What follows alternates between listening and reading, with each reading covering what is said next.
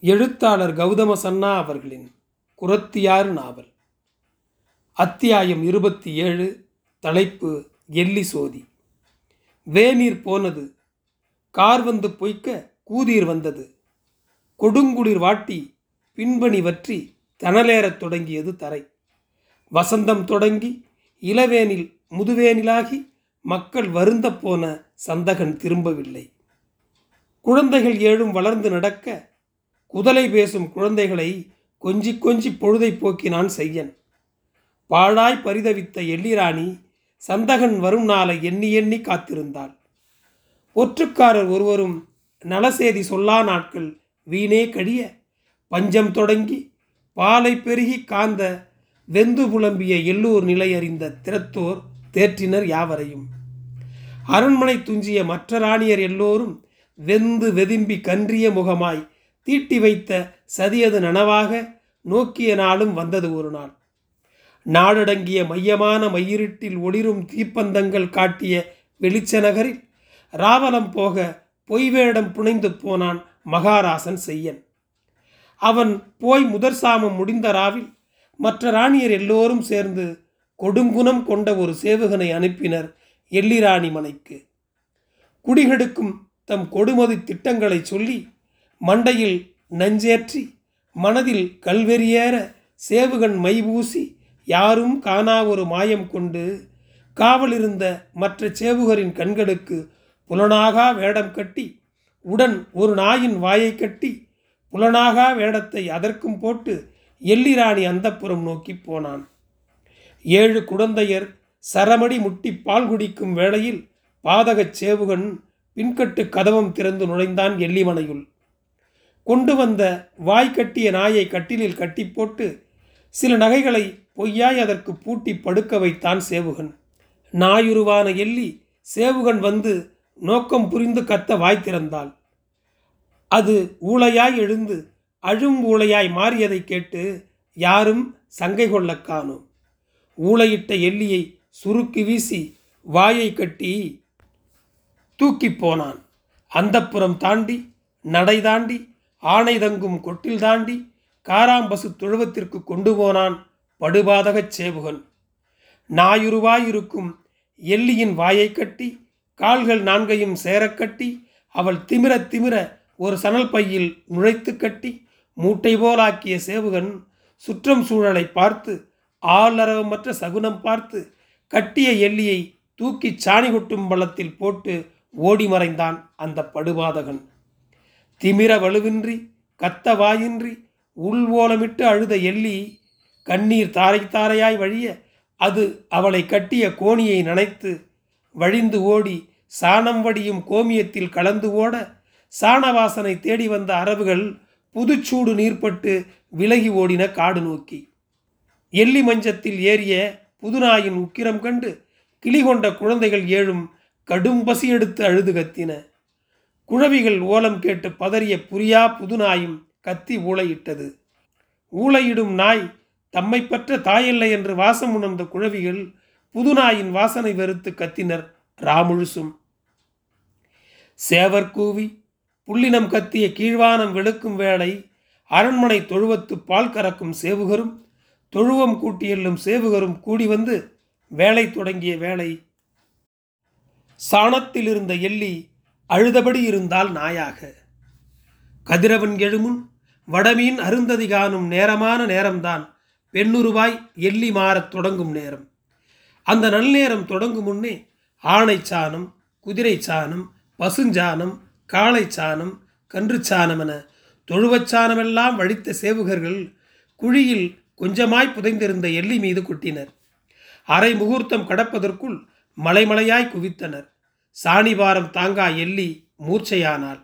வடமீன் தோன்ற பெண்ணாக மாறும் முன்னே சாணமலை அழுத்த அழுத்த அவள் மூச்சு முட்டி மாண்டு போனாள்.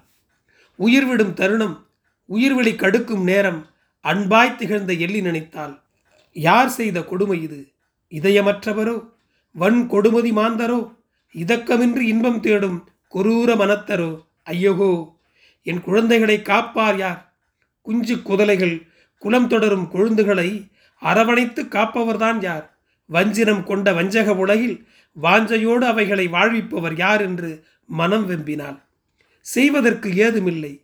காப்பதற்கும் இனி ஆளுமில்லை என தேறி ஆதியம் பகவனை போதியம் முதல்வனை நோக்கி தொழுதால் சபிக்கும் மனதொழிந்து. தம் குதலைகள் காக்க தம் உயிர் சென்று அவர்களின் உரையும் அவ்வண்ணம் உரையும் என்னுயிர் அவர்கள் நினைத்ததை முடிக்கும் பலமதை அளிக்கும். அழிக்கட்டும் என்று தீர்மானித்து விட்டால் உயிரை. எள்ளிவிட்ட உயிர் ஒளியாய் விரிந்து சாணமலையை மாயத்தனலாக்கியது உலர்ந்த குவியலை துளைத்து வெளியேறியது. சிறு அகழ்வொளி வடிவாய் மிதந்து ஏழு குழந்தைகள் உறைந்த அறைக்கு சென்று ஆற்றாமை கொண்டு அறை முழுசும் சுற்றி சுற்றி வந்தது. வேகமான வேகமெடுத்து சுற்றியது. சுற்றிய வேகத்தில் தீயது அணையவில்லை. நிலைத்த பொருள் எதுவும் வேகவில்லை.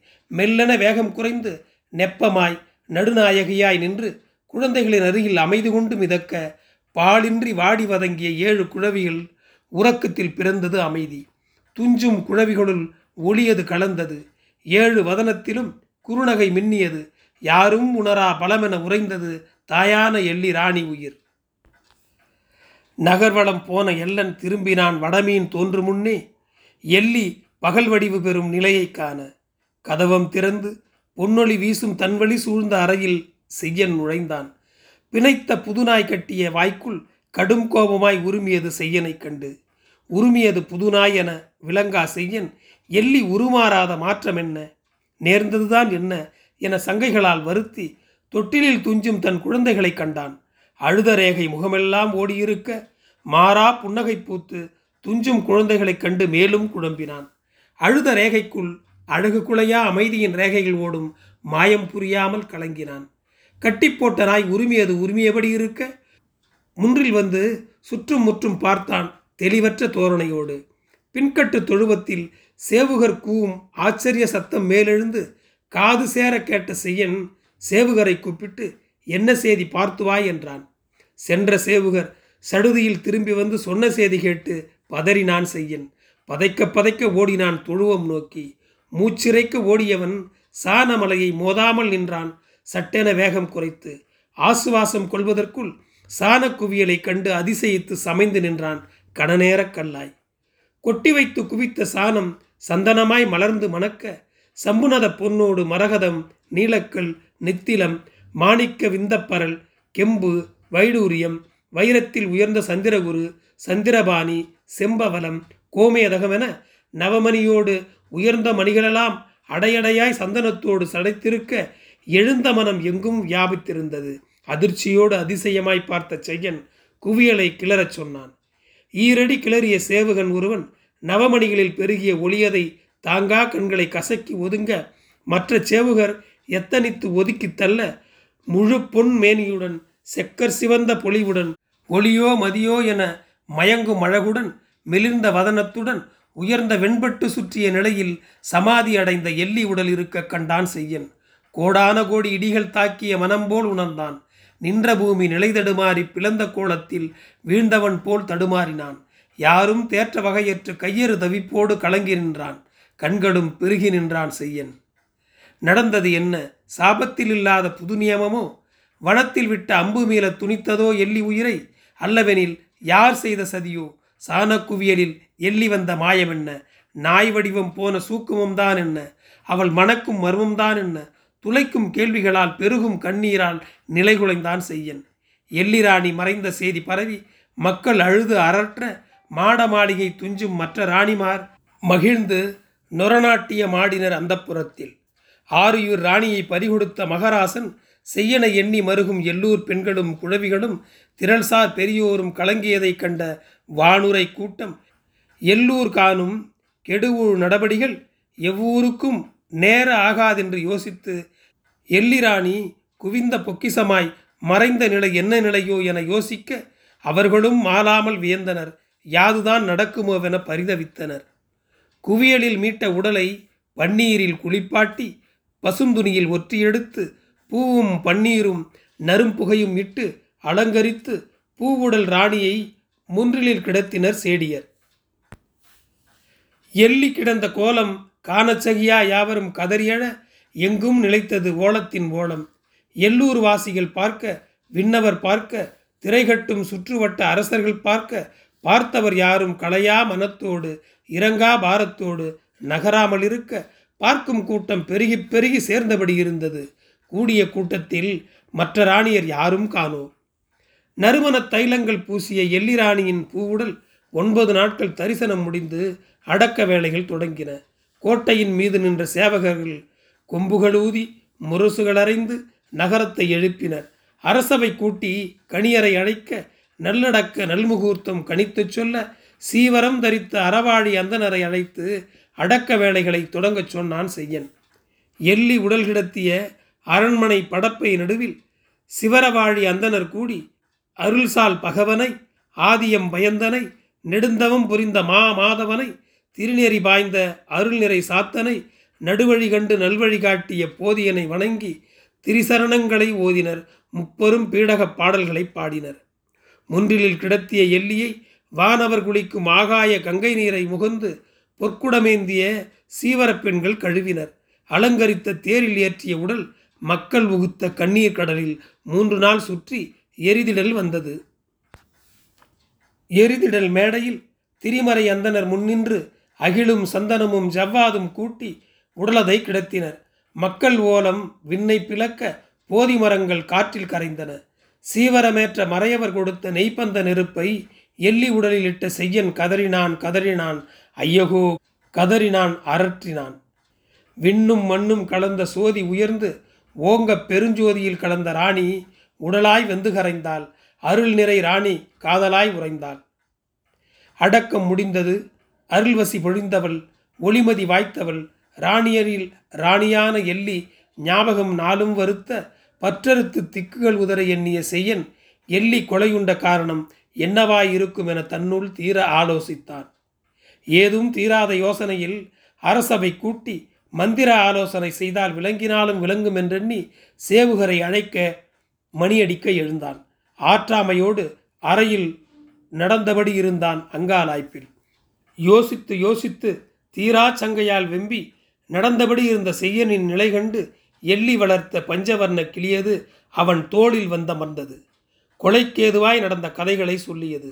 ஆறாயிரத்து தொள்ளாயிரத்து தொன்னூற்றொன்பது ராணியர் கொண்ட வெறுப்பையும் அவர்கள் கதவடைத்து கோலம் காட்டி வராது போன காரணத்தையும் எள்ளி இடுப்பு வழி எடுத்து அவர்கள் கதவடைத்து போட்ட நொரநாட்டியத்தையும் நகர்வலம் போன ராவில் சேவுகனை அனுப்பியதையும் அவன் எல்லியினை கட்டி சாணக்குவியலில் போட்ட சதியையும் சொல்லி பறந்தது வனம் நோக்கி. நடந்த சதி யாவையும் கேட்ட செய்யன் பொங்கிய கோபமாய் அடங்கா முறுக்காய் செக்க கணன்ற கண்களாய் எஞ்சிய ராணியரை கொல்லத் துணிந்தான். பெருகும் கோபம் பெருகியபடி இருக்க வெடிக்கும் மனத்தில் சுல்லென தைத்தது ஓர் எண்ணம். பிடிகொலை செய்து பெற்ற சாபம் நெஞ்சில் உதிக்க வஞ்சினம் சட்டென தணிந்தது. மிச்ச ராணியரை கொல்லும் எண்ணம் முற்றிலும் மறைந்தது.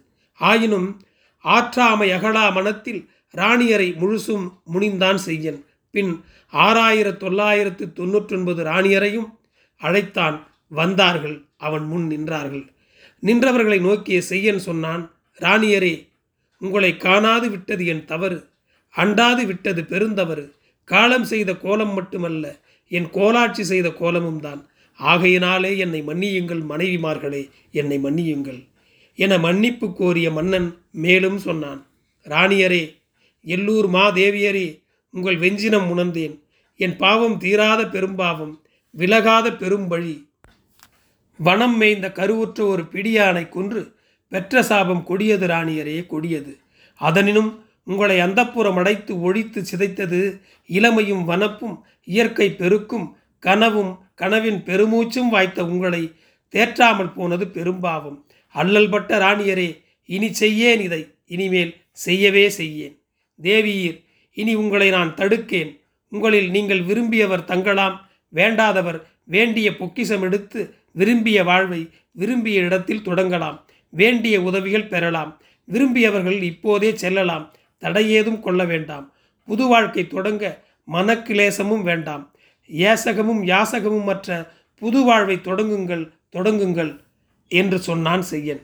செய்யனின் வேண்டுதல் கேட்டு மகிழ்ந்த ராணியர் தம் சிறு மகுடங்களை அவன் காலடியில் போட்டு எல்லோர் வெளிச்சத்தை உள்ளத்தில் போட்டு வேண்டிய செல்வங்களை எடுத்து கிளம்பி போயினர் தாம் விரும்பியபடி. எல்லோரும் போனபின் மிஞ்சியவள் கடைசி ராணி. மனப்பெருஞ்சுமை கழிந்த செய்யன் நீண்ட பெருமூச்சை விட்டு அயர்ந்தான். மிஞ்சிய பெருவடிவாய் காணும் பார்வையில் அருள்வடிவாய் நின்ற மிஞ்சிய ராணியை பேரென்னவெனக் கேட்டான் செய்யன்.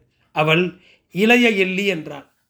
இளைய எள்ளி எண்ணமறிந்து அவள் பூமனம் உணர்ந்து மகிழ்ந்த செய்யன் எள்ளி பெற்ற பச்சை குழந்தைகளை வேதமின்றி காப்பாயானால் தாயாக நில்.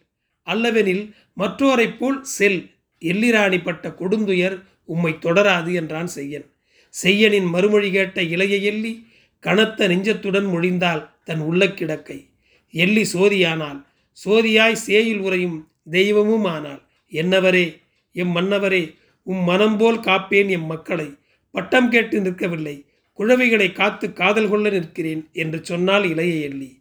இளைய எள்ளியின் வாக்கில் நம்பிக்கை கொண்டு அவளை இருக்கச் செய்தான் செய்யன். நாள் சில போனபின் அரசவை கூட்டி ஆலோசனை செய்தான். இளைய எல்லிக்கு பட்டம் கட்ட அனைவருக்கும் செய்தி சொன்னான். பின் நற்காலம் பார்த்து அறவாழி அந்தணர்களை கூட்டி இளைய எல்லிக்கு பட்டம் கட்டி பக்கத்தில் அமர வைத்து நாட்டை பரிபாலனம் செய்து வந்தான் செய்யன். நன்றி.